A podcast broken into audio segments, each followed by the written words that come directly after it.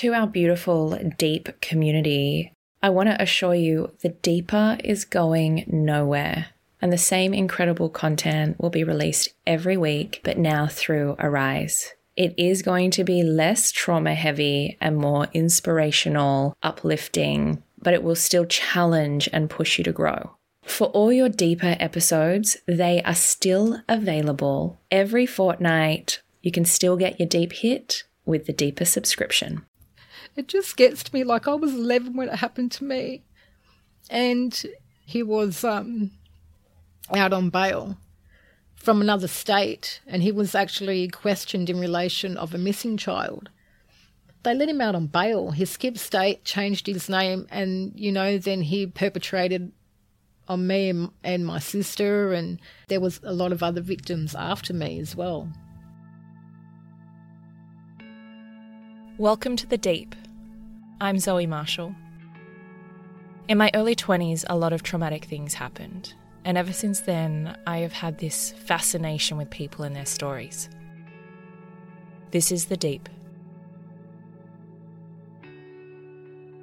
Kathy is the epitome of an Aussie butler.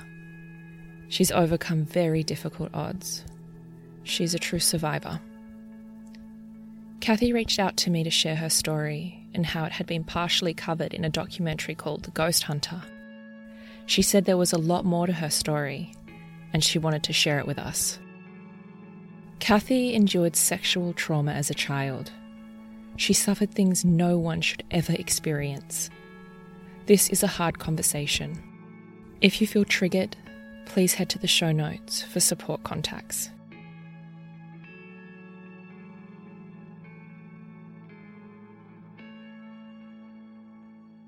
Kathy, I was introduced to you via the documentary The Ghost Hunter. Brilliant, brilliant um, doco. Your life um, has many twists and turns, but I really want to focus in on, let's start at your childhood. Do you mind? No, that's okay. That's that's where it actually started, I guess. Can you tell me what home life was like for you around ten?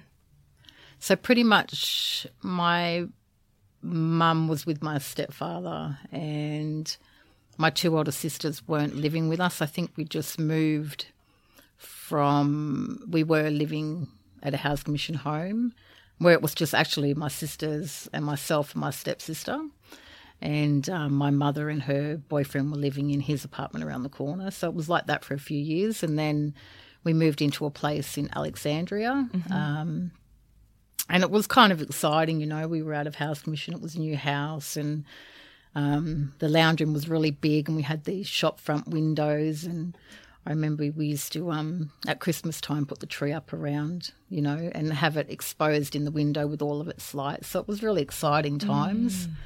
You know, my uh, mother was a heavy drinker, and she spent a lot of time at work and then at the pub.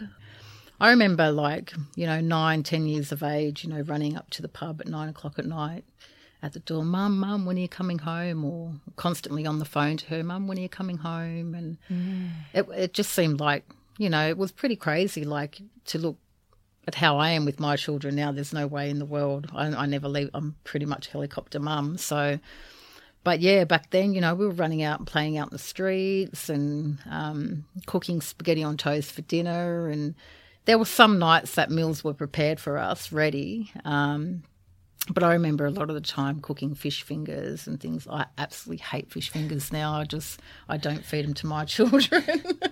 They're just one thing that, yeah. It's a trigger food. You're like, I, I don't. I think it is. Yeah, I really think it is. Like, yeah, it's just not the food I want to give my kids. So, um, but, yeah, just living like that, it was pretty full on. It sounds like you were self-sufficient at nine. Yeah, we were like um, wash, washing our own clothes, um, you know, like washing our own linen, wow. making our own beds. We were cleaning the house, vacuuming, dusting. Um, How old were the siblings, your sisters? Well, I was the youngest, and well, I am the youngest, and um, I've got a sister seven years older than me and one ten years older than me. Uh, my stepsister is two years older than me. So okay. We were all, I mean, my when we were all living in the flat alone, my sister was only fourteen at the time, and she was pretty much looking after all of us. I remember her doing the meals, you know. Um, she was playing the mother figure. She wasn't going to school.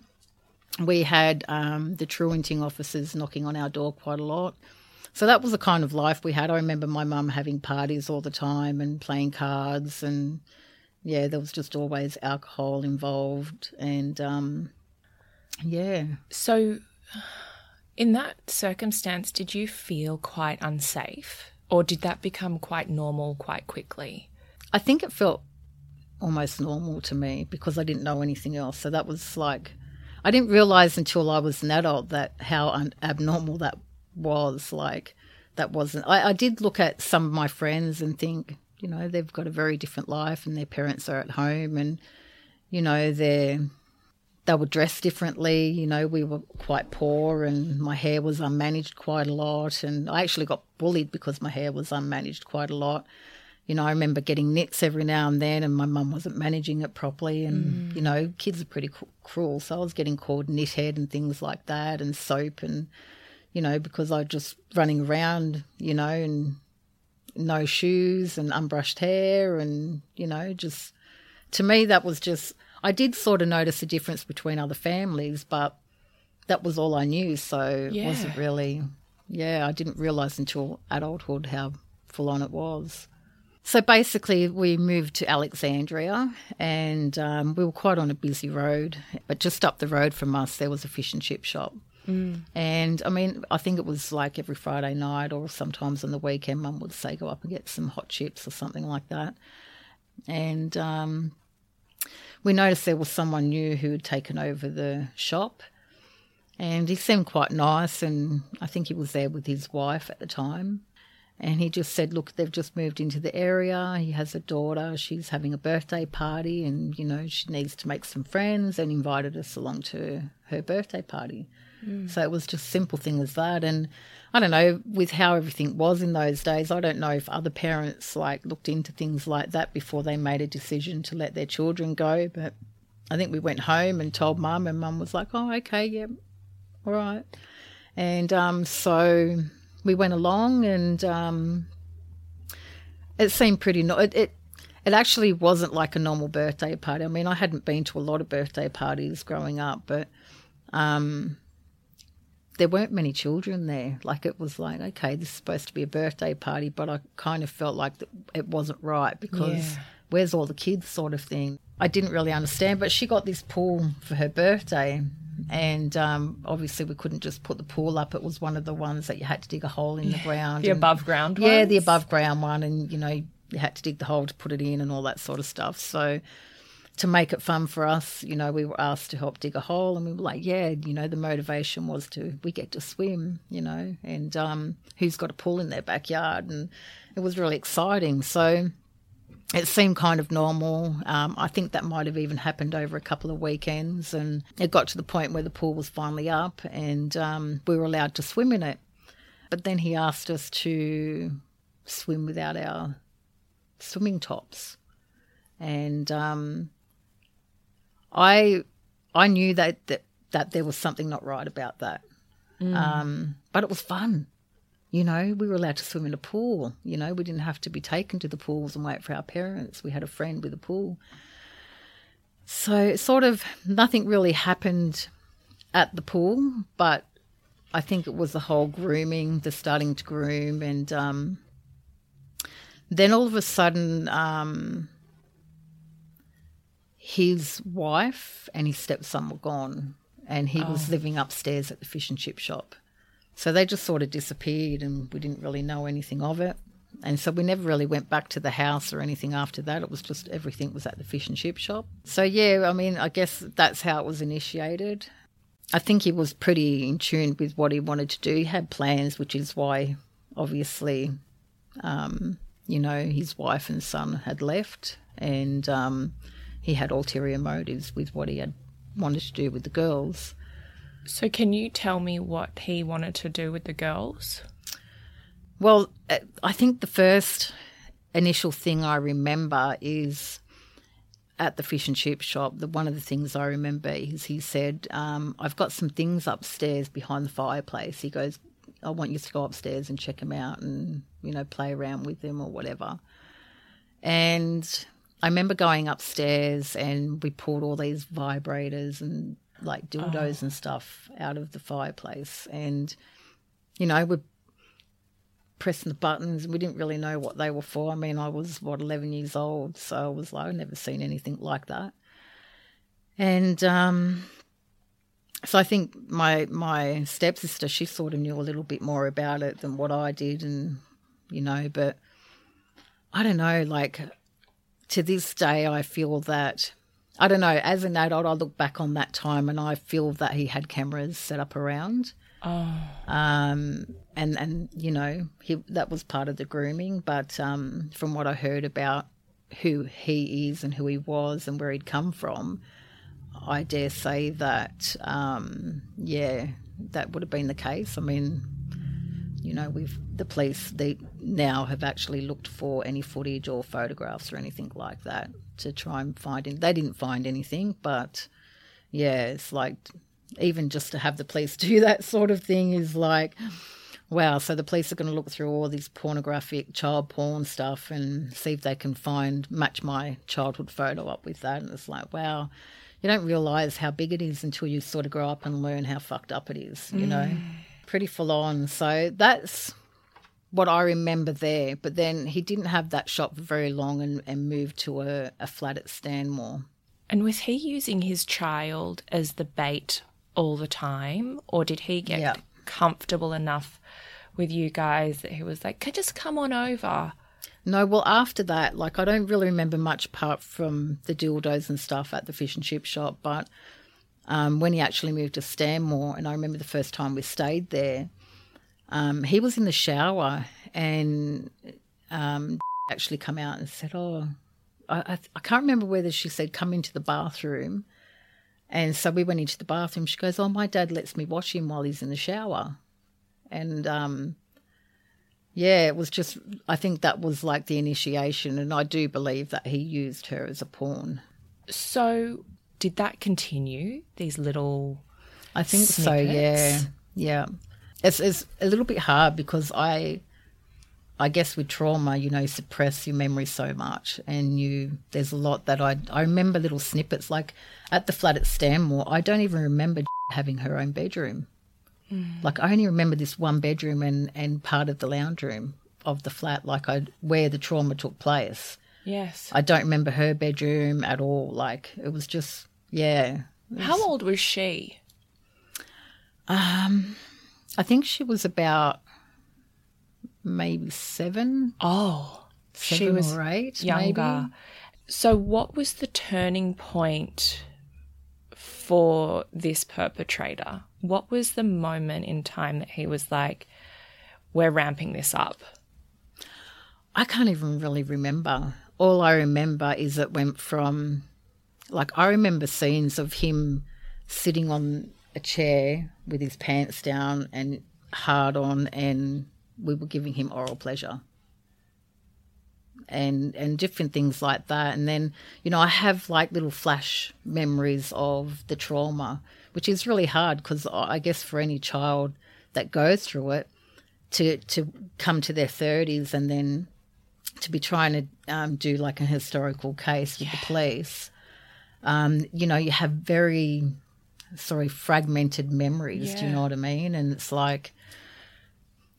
it just gets to me, like I was eleven when it happened to me, and he was um, out on bail from another state, and he was actually questioned in relation of a missing child. They let him out on bail. He skipped state, changed his name, and, you know, then he perpetrated on me and, and my sister and, and and there was a lot of other victims after me as well. Do you know if ever... went further with his victims? Did he or his child or... I know what I went through with him. I mean, he offered me fifty dollars to break my virginity once. I refused and I don't... and he, and he didn't do it. Um, But then going through the court process a few years ago, there was nine of us victims, and I heard what he did to all of us victims through in court. They they literally, the judge explains it word for word pretty much. So to sit in that courtroom, it, it fucked me up. Um, I actually felt spared, you know. I some of the victims were like six and seven years old, and what he was doing to them, grown men wouldn't even do to a woman. You know, a decent man wouldn't do to a woman. And um, I couldn't unhear it for so long. And, like, even my own relationship with my partner, like, there were certain things I'm like, oh, I hope he doesn't try and do anything, like, because I was scared of being triggered. Um, not that he does anything vile to mm, me, but mm. in a normal bedroom setting with your partner, like, those things are okay. But um, when you hear about... And and he was doing even worse things, you know, like anal sex with six and seven-year-old girls, like just really full on. So I always question to this day, why the hell did he offer me fifty dollars for my virginity? These other little girls, he didn't give them an opportunity. He just took it. Why did he offer that to me? Like I, I just I, I can't, whether that was at a different stage of him Mm. He, him being a perpetrator and doing those things, what did he feel guilty about doing that? And then it was right for him to actually offer it to me. Mm. Like, that's just, yeah, I kind of struggle with that a little bit. Just um, I feel guilty almost, do you know what I mean? Like, I shouldn't feel guilty, but, you know, I feel like I was a little bit more blessed than what they were, you know? And it's, yeah, it's pretty... None of us were blessed, but not when it comes to that. But, yeah, it's pretty hard. I mean, I remember some pretty vivid things like, you know, I had no hair downstairs and my sister did. So he would do stuff to her while he would stand, like I would stand there naked and he would look at me. Like, and that's, it's pretty crazy. Like, yeah, very, very sick. And it's just like, you know, I, I think, you know, if he was never given bail... Then so he went he was on bail while he did these things to you. Yeah, he had been caught and persecuted. Well, no, he was not on bail. No, not persecuted. So yet. he was so just caught and on bail. On bail, and he skipped state.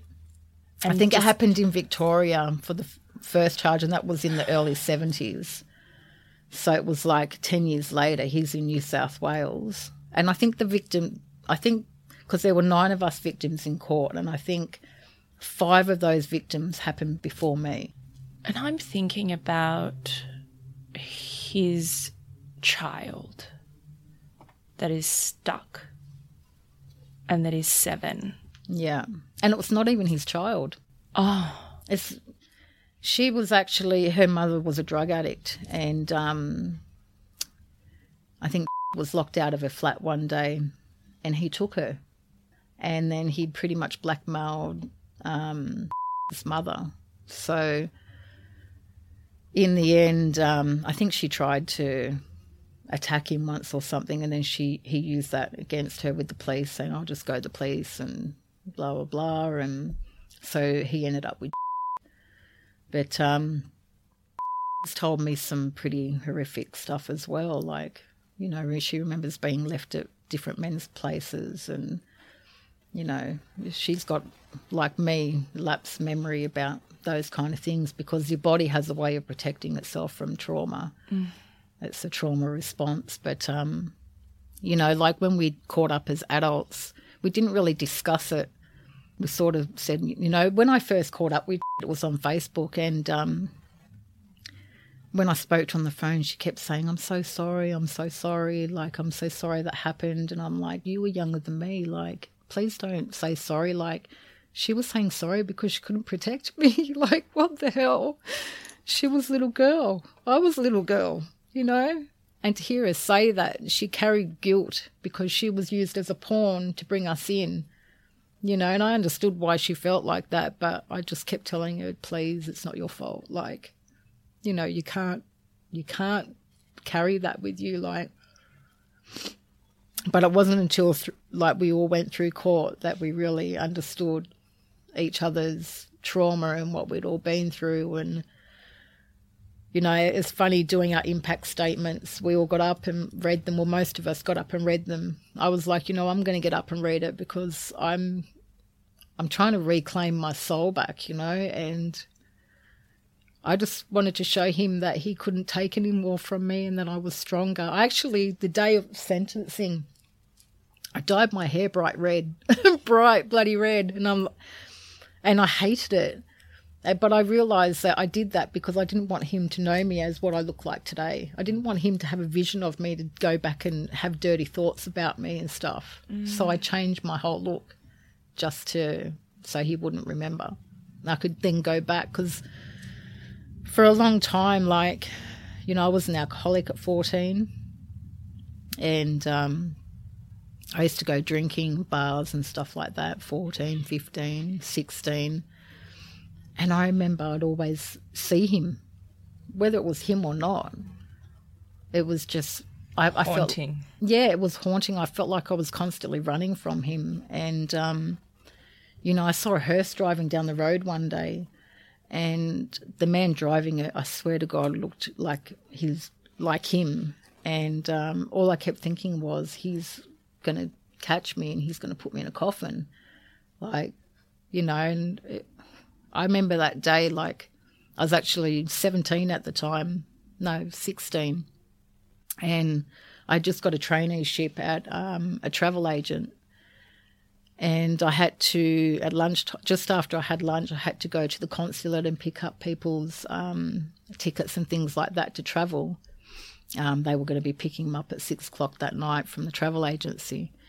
Anyway, so at lunchtime I went down to the seven forty-seven bar at Wynyard. And I had a few friends down there, and um, I was drinking bourbon and coke, bourbon and cokes, and I was pretty drunk. And then when I was leaving to go to the consulate is when I saw the hearse and um, thought he was driving, and I, I lost my shit and I went back to the bar and continued to drink. And um, then I realised the time, and it was like five to six, and I'm like, what the hell? So I ended up going back to the travel agent, and I I just broke down crying, and I think I actually gave them, like I told them about what had happened to me, and I thought I saw him, and um, I think that was the first time I really ever told anybody. Wow. Um, and they felt really bad, you know, even though I missed out on getting people's tickets and they were going to be travelling out and things like that, um, they actually offered to keep me on, like... But I didn't. I left there, and then I became an exotic dancer. How old were you? Sixteen. When you to- you told the first person, which was that company, not a family friend, not a family member. Yeah, it was sixteen years old. So, and then even I think they rang my mum, and I my mum didn't really even get into it with me. Like I, I'm not, I don't really understand that. Like. You know, I don't know whether she just thought it was a drunken episode or something like that. But so you told her about the episode, and you told her what happened to you within that episode. I don't know if I went into detail, um, but I remember giving them a, a quick brief. You know, a man did something bad to me, and yeah. But it wasn't ever like, gosh, I know if my daughter come to me and, and said anything like that, I would be... almost delving, getting her to, you know, I would be doing everything in my power to get her to feel comfortable to, and, you know, to get justice. And, but yeah, it was, wasn't like that. I don't know if it was just the times. I mean. Do you think it was the, her? Do you think it was her way of mothering? Maybe, yeah. Just, um, I don't know. Did you ever tell her? Did she ever know? No. And because she passed away fourteen years ago, like, she never really had the chance to know about that. So who did you tell? Who, when was the point in which you were like, this is eating at me and I need to tell somebody? Probably about seven years ago. Um, I've always wondered about so... um.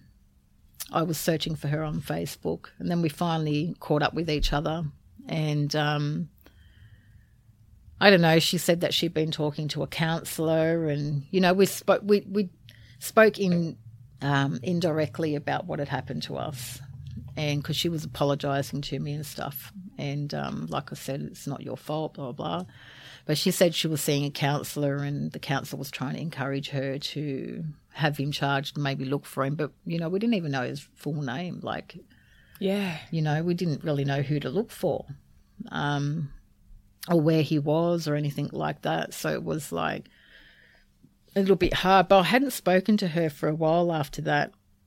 And um, I remember while I was talking to her, I said, oh, maybe we should try and find his son. Maybe if we can find his son, we might find him, like, you know. So we were looking for him and um, couldn't find him. And then one day I saw a picture of him on Facebook on a, a page that I was running. I'm like, oh, my God, that's him.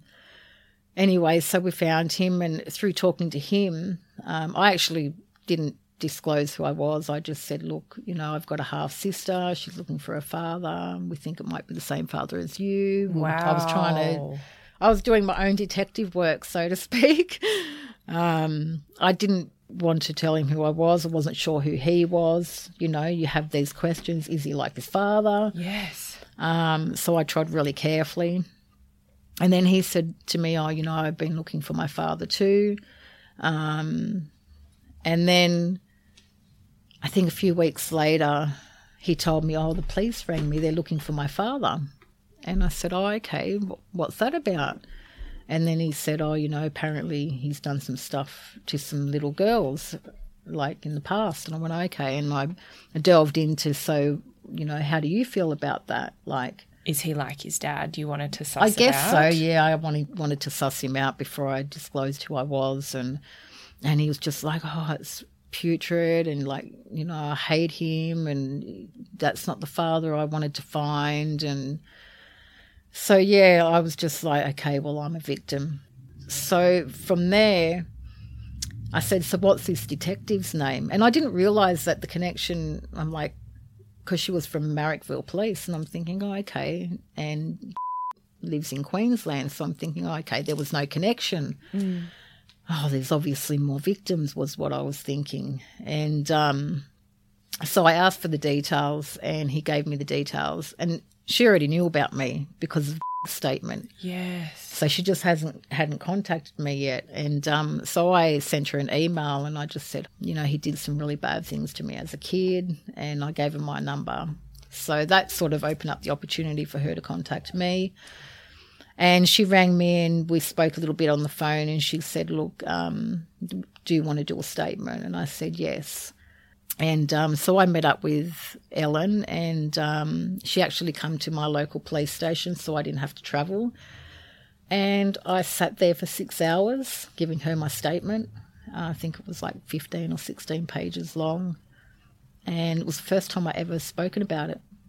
And I had to sit there and talk about it in detail. Like, I had to explain what his penis looked like, what if I could remember. Like, it's pretty, when you give a statement like that, all the details matter. It's really graphic. Um, you know, I remember for my other statement even, you, you know, you have to draw pictures of the bedroom and where the beds were and where different things took place. And so it is pretty full on. Um, it's not an easy process. But, yeah, I sat there for six hours and I was just talking like this. I didn't – like, I was preparing myself. I went and got hair extensions for the first time and everything. I'm just like, you know what, I'm going to make sure I feel good for this, you know, like.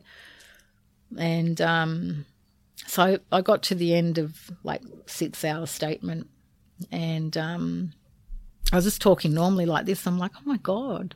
I actually said to Ellen, look at me. Like, I can't believe, like, I haven't broken.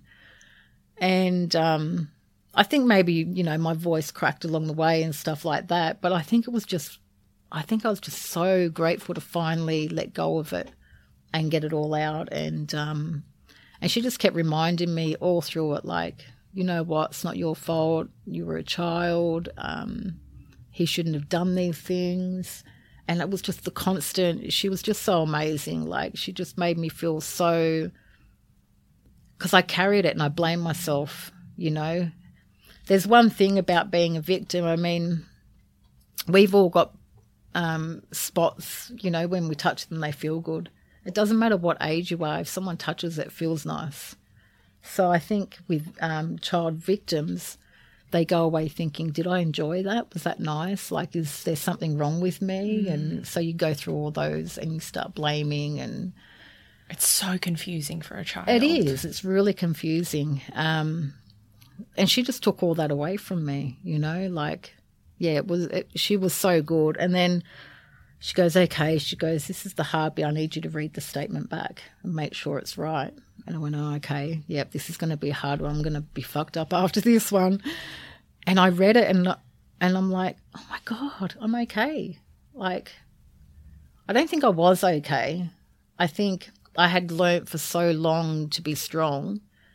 Um, mentally I was pretty fucked up for a long time after that, like going through the court process and – Um. Yeah, I was quite mentally unwell. I wasn't eating. Um, you know, I was dropping weight. I wasn't sleeping. I was having night terrors, grinding my teeth. Um, you know, poor Aiden, he'd wake up and he'd be either have pinch marks in his arms because, you know, men... Is Aiden your partner? Aiden's my partner. So, you know, normally your partner will turn over and cuddle you during mm. the night. He couldn't. He's never been able to do that. We've been together twelve years. He's never been able to do that because he gets flogged. Yeah. He will get punched. He'll like he wa- he was waking up with bleeding noses, fat lips. Wow. Um, and then, you know, he started working nights, so he'd come home. There was like once he come home and it was like summer, and I like I curled myself up in the blankets really tight, and he I, he said I was sweating quite badly, and I. He, he said, you look really hot.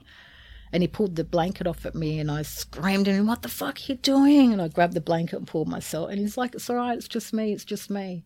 So, you know, I've had a lot of moments like that with him. And um, it's still so deeply in the cells. Yeah. I think now I'm not as not as bad. Like, I am healing more and more and more, but there's some triggers like, you know, he still can't touch me during the night. I mean, if I could have anything in the world, it would be just for him to come to bed and just cuddle into me, you know, and just something simple like that, you know. It's, I've never known that, do you know what I mean? And um, it'd be nice not to have, like if I, I've even said to him, if I can go and get um, elect- electric, what is shock, electric therapy? shock therapy just so I can have a normal relationship, I would do that, mm. you know, um. Yeah, but the life it leads you into when you're um, abused, like my mother told me that my father actually raped her and that's how she fell pregnant with me. And then my sisters sort of have both told me different accounts of that. And my mum went through domestic violence stuff with my father. And um, so then... You know, I'm just thinking to myself as this young teenage girl, well, maybe I was just born to be raped. Maybe I was just born for men's pleasure. Like, I literally had that, you know. Um, I become a pin-up model. I was a stripper. And I'm like, well, you know, well, I may as, may as well get paid for it. Like, these men are just going to take what they want anyway and, you know, I may as well make a living from it. So, yeah, and it's like I remember I was a go-go dancer at a nightclub, I think sixteen years old. Um And this one I've never had um, justice for. Well, I kind of did in a, in a way, but um, I was my drink was spiked and I ended up going home with this guy and I was actually gang raped um, oh by about God. five or six guys. Um, I remember being on the bed and... You know, my daughter's sixteen now, you know, and she's, God love her, she's such a sweet girl, like she's a good girl. Um, but I just remember laying in this bed and unable to move and unable to speak and being half in and out of consciousness, like not really with it. And um, one after the other were coming in and out of the room and having their way with me. And then when I did sort of wake up to it, and was able to wake up, they were long finished. Um, I woke up in this room and um, got up and I walked out to the lounge room and there were a few guys sitting there with some girls and I didn't know any of them. And I just asked them where the train station was. And then I remember going home. But um, about two weeks later, the guy who actually did, I didn't know his name or anything, he actually hung himself in the high school. So, how do you know it was him? I remember I, I remember his name back then, yeah. But I don't know his name now. But um, you knew that he... I knew it was him. He did it. I knew he was the instigator. I think I was... he was almost getting on to me in the club, and I thought, you know, I looked for love in all the wrong places, unfortunately, and that just led me to going home with him. I thought I was going home with him. You know, I just wanted someone to love me, and I guess I did it in all the wrong ways. I looked for it in all the wrong ways, and, you know, where I am now, I mean, I'm forty-seven years old, and I've learned a lot about childhood trauma, except like sexual abuse and stuff like that, and unfortunately it's quite common. Um, and in child neglect, you know, like my parents weren't really there one hundred percent for me. Like I know of kids who had a lot worse than me, so I look at my life and I think, well, you know, I kind of had my parents there and, you know, it's not exactly how I wanted, but it was better than what they had it, you know. So I sort of look at it and think, well, you know, they did love me, but just I would have, yeah, I don't know, it's, I guess it's a justification or something like that, but um, an acceptance almost. You obviously, you tell this um, cop this statement, it turns into a court case, you get to stand up there, face your perpetrator, say your truth. But in what point do you go, oof, there's a lot of trauma in my body? That's exactly what I did. It wasn't until, because what happens when you go through all those different traumas throughout different stages of your life, you do put it in sections and you yeah. and you put it away. But when you, like when I sat in that in the, at the police station, I did a six-hour statement. It pretty much starts with your name, what year you were born, the first house you remember living in, and you pretty much build up. So you're pretty much telling your life story up until those moment. Yeah.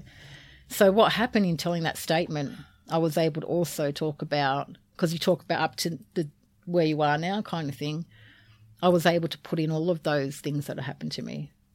And then at the end of it, it was like reading back and thinking, wow, I survived all that. Like, wow, I I have been through a lot more, and and I think it it did shake me, even though I didn't show it in the police station. It it shook me for a long time after that. Like it's only been in the last couple of years that I'm starting to really get better um, with my mental health. I haven't been on medication for the last two years, and and I think what's helping that is talking. The more I talk about it, the more I desensitize myself to it, um, which, I mean, no one should have to really desensitize themselves to that kind of trauma. But the more I kept it in, um, the more it showed externally, if that makes sense. Um, Do you mean in the way that your life was playing out? Yeah, just in, you know, how I was acting, like even with how I helicopter parent my children, like it's like even though it, like when we were making this appointment to, to meet up, it's like I have to be home for my children when they get home from school. That's just part of who I am. I won't. I haven't worked really since I've had my kids, because when my mum was at work and then going to the pub and she wasn't present, you know, all this stuff was happening to me. So if I'm there with my children when they're not at school and they're at home, I mean, no one comes to my house really. I mean, I have a couple of friends come to my house and that's about it, and, and family. And I don't even have a lot of family come to my house. So, you know, trying to heal from one trauma, you sort of end up with more traumas in a sense. So does that mean that you work, have you needed to work with a therapist? Has there yeah. been some different kinds of ways that have helped you I, I've had a psychologist through victim services for six years. I actually say to her, if I ever move, I'm taking you with me. She's amazing. And, you know, like I actually had um, someone from One Door Mental Health. It wasn't called that at the time when I first started with them, but I've been having, I've got an assistant with them even now. And they helped me set goals for myself. Like I wasn't even cooking for my family four nights a week. We were doing takeaway. Mm. I wasn't, I just wasn't coping. Like, mm. and I wasn't hungry most of the time. I never had an appetite to cook. Um, you know, most of the time when you cook for your family, you think, okay, so what do you feel? What do we feel like? You know, yeah. I never felt like anything. Yeah, I was just e- eating to su- su- to survive, and I was barely doing that. Yeah. Like, um, and I actually said to Aiden, because I said I'm so angry all the time, and I'm just I'm I'm so angry. Like, and I was breaking things in the house, so he bought me a boxing bag, you know, one on a big stand, and when I was feeling like that, I'd put the gloves on and I'd go out and I would box until I was literally, I couldn't move anymore. I mm. was exhausting myself. Mm. And then I would just literally go and, go and lay down and fall asleep because I was that exhausted from punching. Um, but, yeah, I, I was. I was I was just trying to do that just to – and I was screaming a lot. I remember I lived on a property at the time going through court.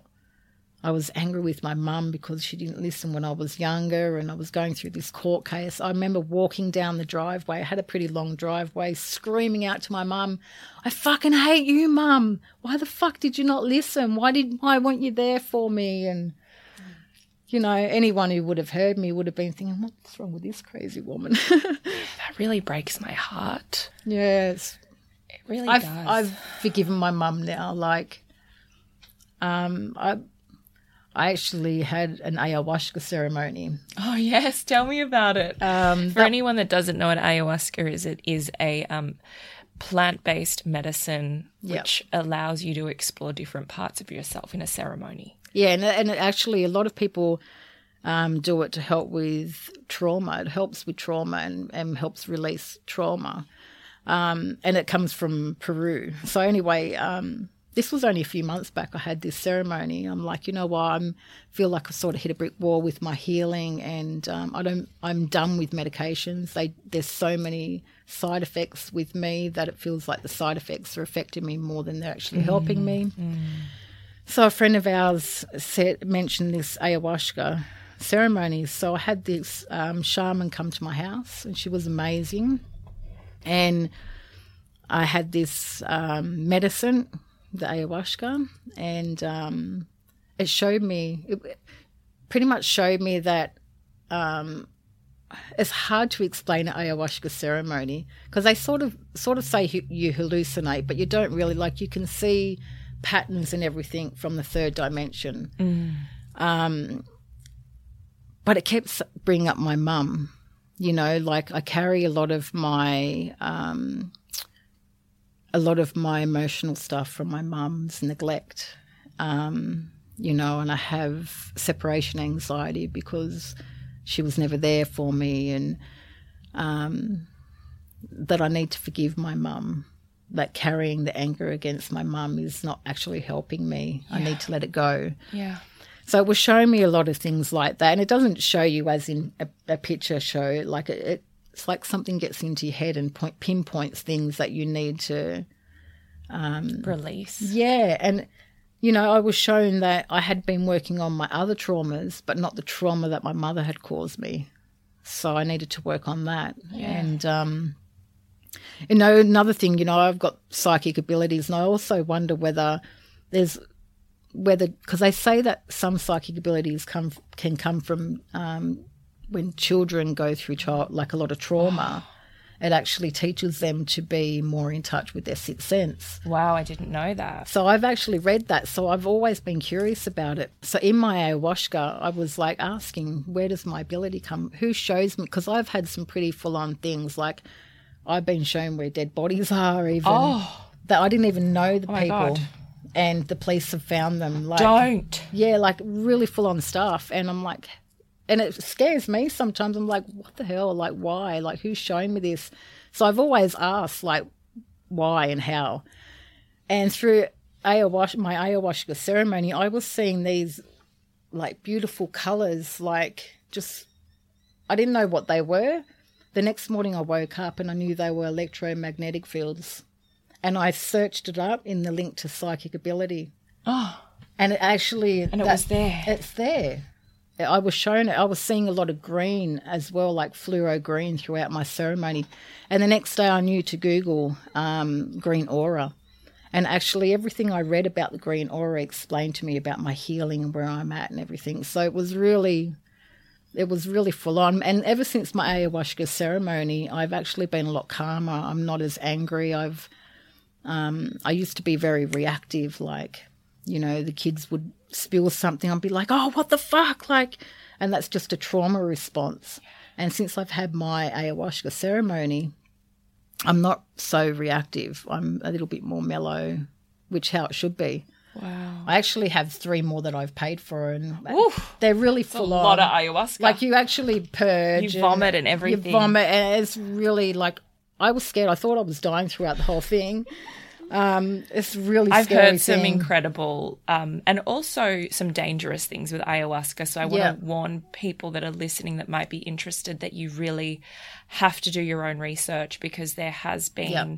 cases... especially overseas. There was a death. There, I think and someone people died have from um, it. Also been missing, like they go wandering and things oh, like really? That. What I do want to talk about is you're doing some work now with facts, and you're doing work to help children. Yeah. And I'm families. Not just doing work with facts. I'm there's actually um, a university training module um, where I'm... based on your trauma, I believe. Yeah, it's called the Ghost Hunter Training Module.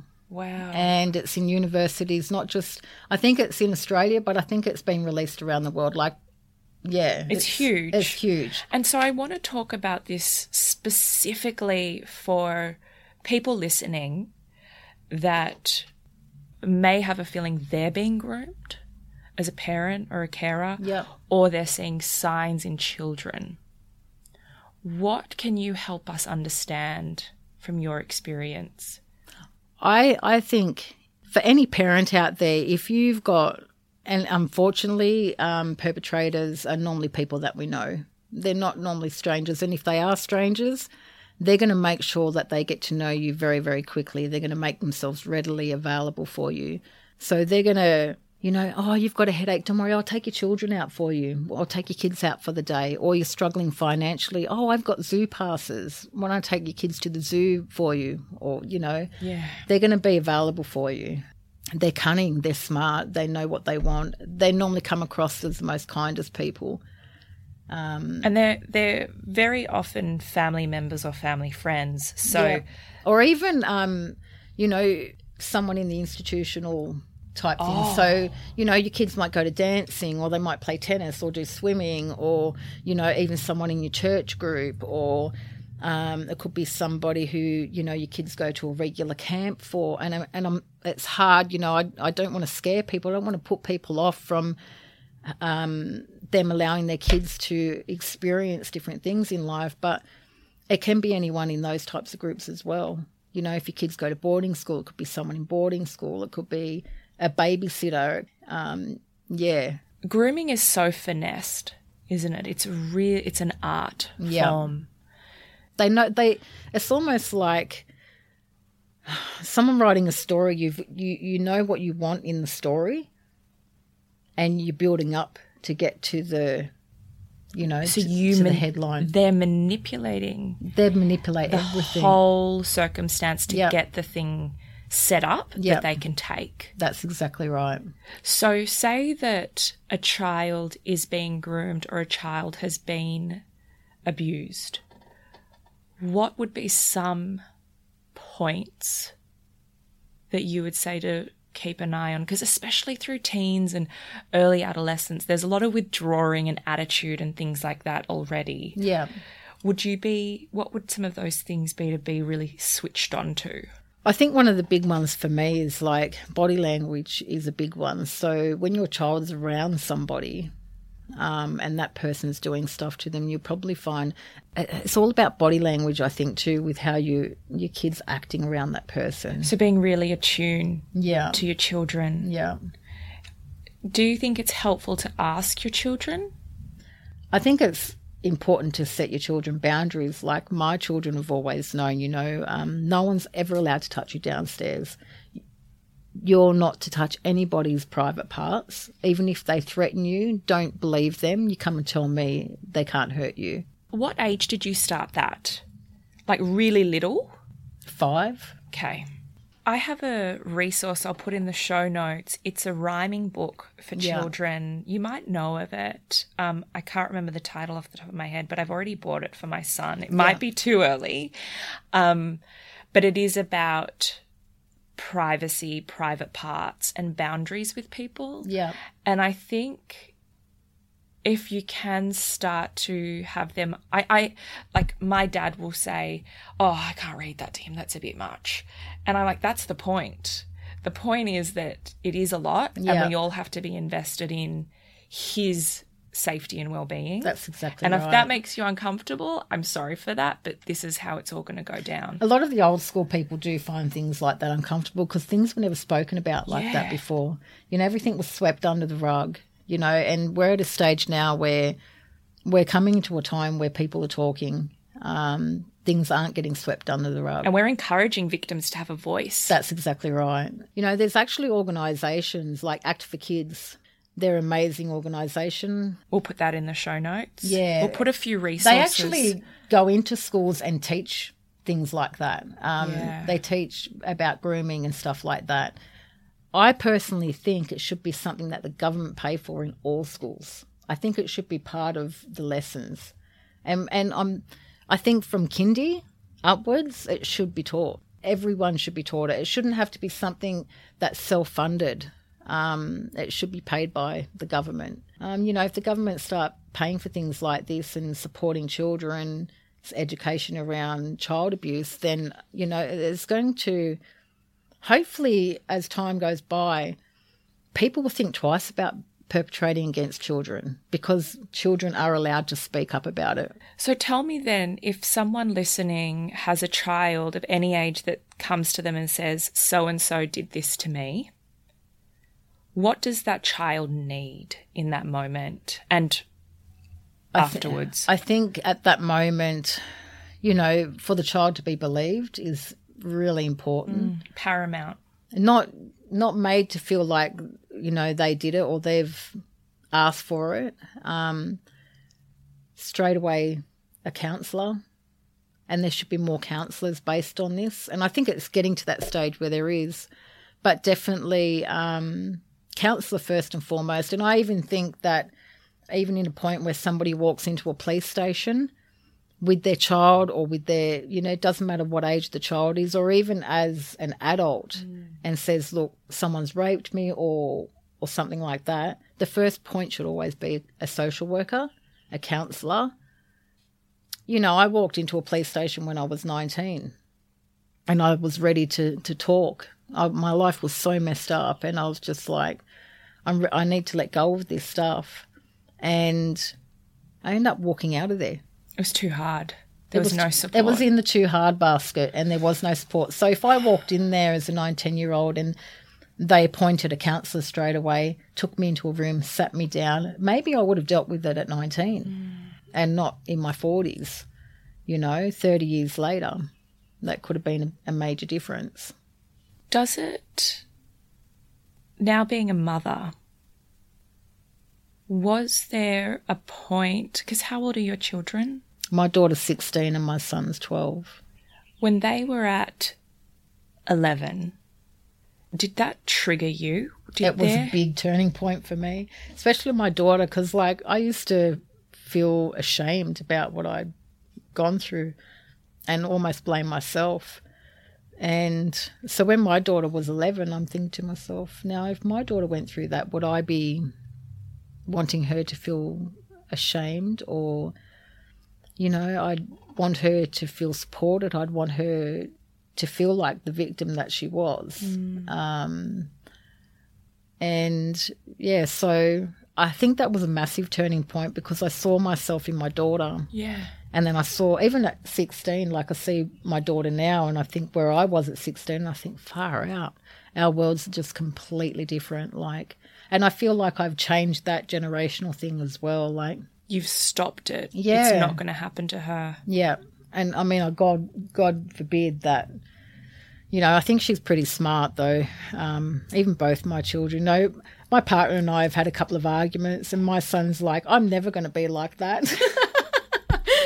You're um, like, good boy. Yeah, like, yeah. So, I mean, I feel like, you know, he brings home awards from school about, um, you know, he hates conflict. He's always the one who goes in. He's always, and, and he, even if he starts, has a fight with someone at school, he'll go and make it right. Oh, bless. So I'm like, you know, I feel like I've taught them well. I've set, you know, really good, good boundaries for them. And um, they need to know what the world's like to be able to survive in it. Mm. But if you make, if you, if you pretend that the world's something it's not, when they do get to that age, they're going to be shocked that they they are going to be traumatized, you know. Um, yeah, so, I mean, I talk to my kids about all the different drugs, and I've had a couple of friends who have been on drugs, and I've explained to them they've been taking this drug and, you know, this is what it does to them, and, you know, like I teach them about that, and I hope to God that they know better when somebody says, here, I have a line of ice. Yeah. You know, I, I don't want them going there. I want them to know that, no, we know what that does.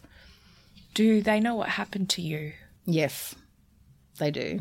Not in detail, obviously, but during both, I went through two court cases together. I thought, you know what, um, I'm not going to do one court case and then do another. I, I need to deal with this stuff now. There's no point doing one and getting through it and then starting another and having mm. to go through it all. Just do them both together, get over it. My children were the ones supporting me. Yeah. You know, when I've had times where and, and this makes me sad because, like, my children shouldn't have to be the ones there going, it's okay, Mummy, it's okay, I love you, and hugging me. And, like, I remember one day, I can't remember, I got off the phone to the police or something, and I just broke down in tears. Like, I, was, I think I was howling like a baby. And my son was, it was school holidays or something, and my son was playing Xbox in the other room, and he comes running out and he goes, it's all right, Mum, and he's hugging me and he's stroking my hair. And, you know, like, my kids really amazing. Like, they've been through a lot, um, just seeing me trying to deal with all my childhood trauma. And, um, but, you know, there was some times while I was going through court and I was just thinking, you know, I can't do this anymore. It was my kids that kept me going, you know. They gave me, they still do give me a reason to keep going. Mm. Um, you know, I've there's been plenty of times where I thought, I've literally had plans and I've gone, okay, if I go out to the stable, there's beams there. If I get a rope, I, I don't know how to make a noose. Maybe if I Google it, you know, and just that whole thought process. And it's not like I'm going to do it because, like, I won't do it. I'm chicken shit. I just won't do it. And my children need me, and I will never leave my children in the hands of anybody else. So that just drives me to keep going. But I've had those moments.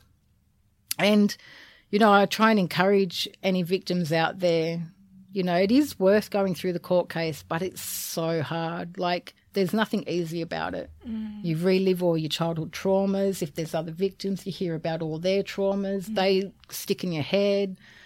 Um... The process is hard. You know, if it's a family member, in most cases when you're having a family member locked up for that kind of crime, the family generally stick with the perpetrator. Wow. It's very, very common. Like, I've learnt that it's common since going through it myself. Wow. It's just part of it, unfortunately. It's a hard process. But, you know, in saying that, I've lost so much, but I've gained so much of my soul back too. Our final question is, who are you when no one's watching? An overprotective mum, um, just trying to find some happiness in my life. Like, every day is different for me. Some days harder than others, um, but every day I work hard to keep going. It's not an easy process, but it's something that I honestly say that if I didn't have my kids, I probably wouldn't give a shit. I probably would have gone. I probably just would have taken a drug overdose or something like that. They give me drive. They give me everything, you know. And I'm lucky I've got a good partner and, you know, he puts up with all my shit. And I try not to be a triggered person, but unfortunately I am, and I'm trying to work really hard to just heal, like, and um, just be, I feel like since I've been about twenty-one, I've just been working on being a better version of myself constantly. And, you know, I think my ambassador work really helps as well. Mm. I think the more I talk about it, it gives me a purpose for something that happened to me that was so shitty. There's nothing nothing positive about what I went through, but the work I'm doing ar- about that is really positive. Um, and I'm just hoping that eventually with the work that I'm doing, and a lot of other people are doing this kind of work now as well, I think it will make a difference, and I hope things become a little bit easier and better for children. I believe your work is changing lives and helping children. I do. And I thank you for doing that, because that's going to infiltrate through generations. I hope so. And I just, I, I want to make my, I wanted to change, change it for my children as well. You know, I grew up in home in a home where there were there was drinking and there was partying and there was drug taking. My kids haven't had any of that. Like, they have just a normal home. You know, they come home from school, I'm home. They have cooked meal. They have I wash. I do everything for my children. Yeah. I'm kind of thinking maybe I've done too much for them, because now they expect everything. And like, my daughter's sixteen and my son's twelve, and I'm like, I'm sure um, you can cook the pasta tonight. Well, no, I don't even expect that, but it's just like when I do ask them to do something, it's like I'm asking them to do the world, and I'm like, oh, God, I think I've created a, I don't know, maybe I've created a diff- another problem, an entitled child problem, but um, they certainly won't be neglected, that's for sure. Thank you so much for sharing your truth with us, for being so courageous, and for surviving so much, and for helping others. Thank Thanks, you. Zoe. Thanks for having me here today. I appreciate it. It's people like you who give me a platform which will help the change. I think it's important. So I thank you too. I hope you enjoyed this week's episode of The Deep. If it's left you with any burning questions for me or our guests, please hit us up by direct message on Instagram at What's The Deep.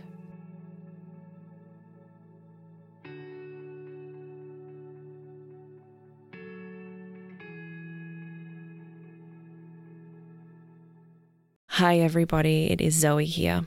Change is coming to the deep. I want to welcome you to Arise. It's uplifting, it's quirky, it's curious. It's all about the mindset and self-discovery to be more helpful and of service. During sixteen of the Deep, you will hear some of these episodes, and I'd love to hear what you think of them over on our Instagram at What's The Deep.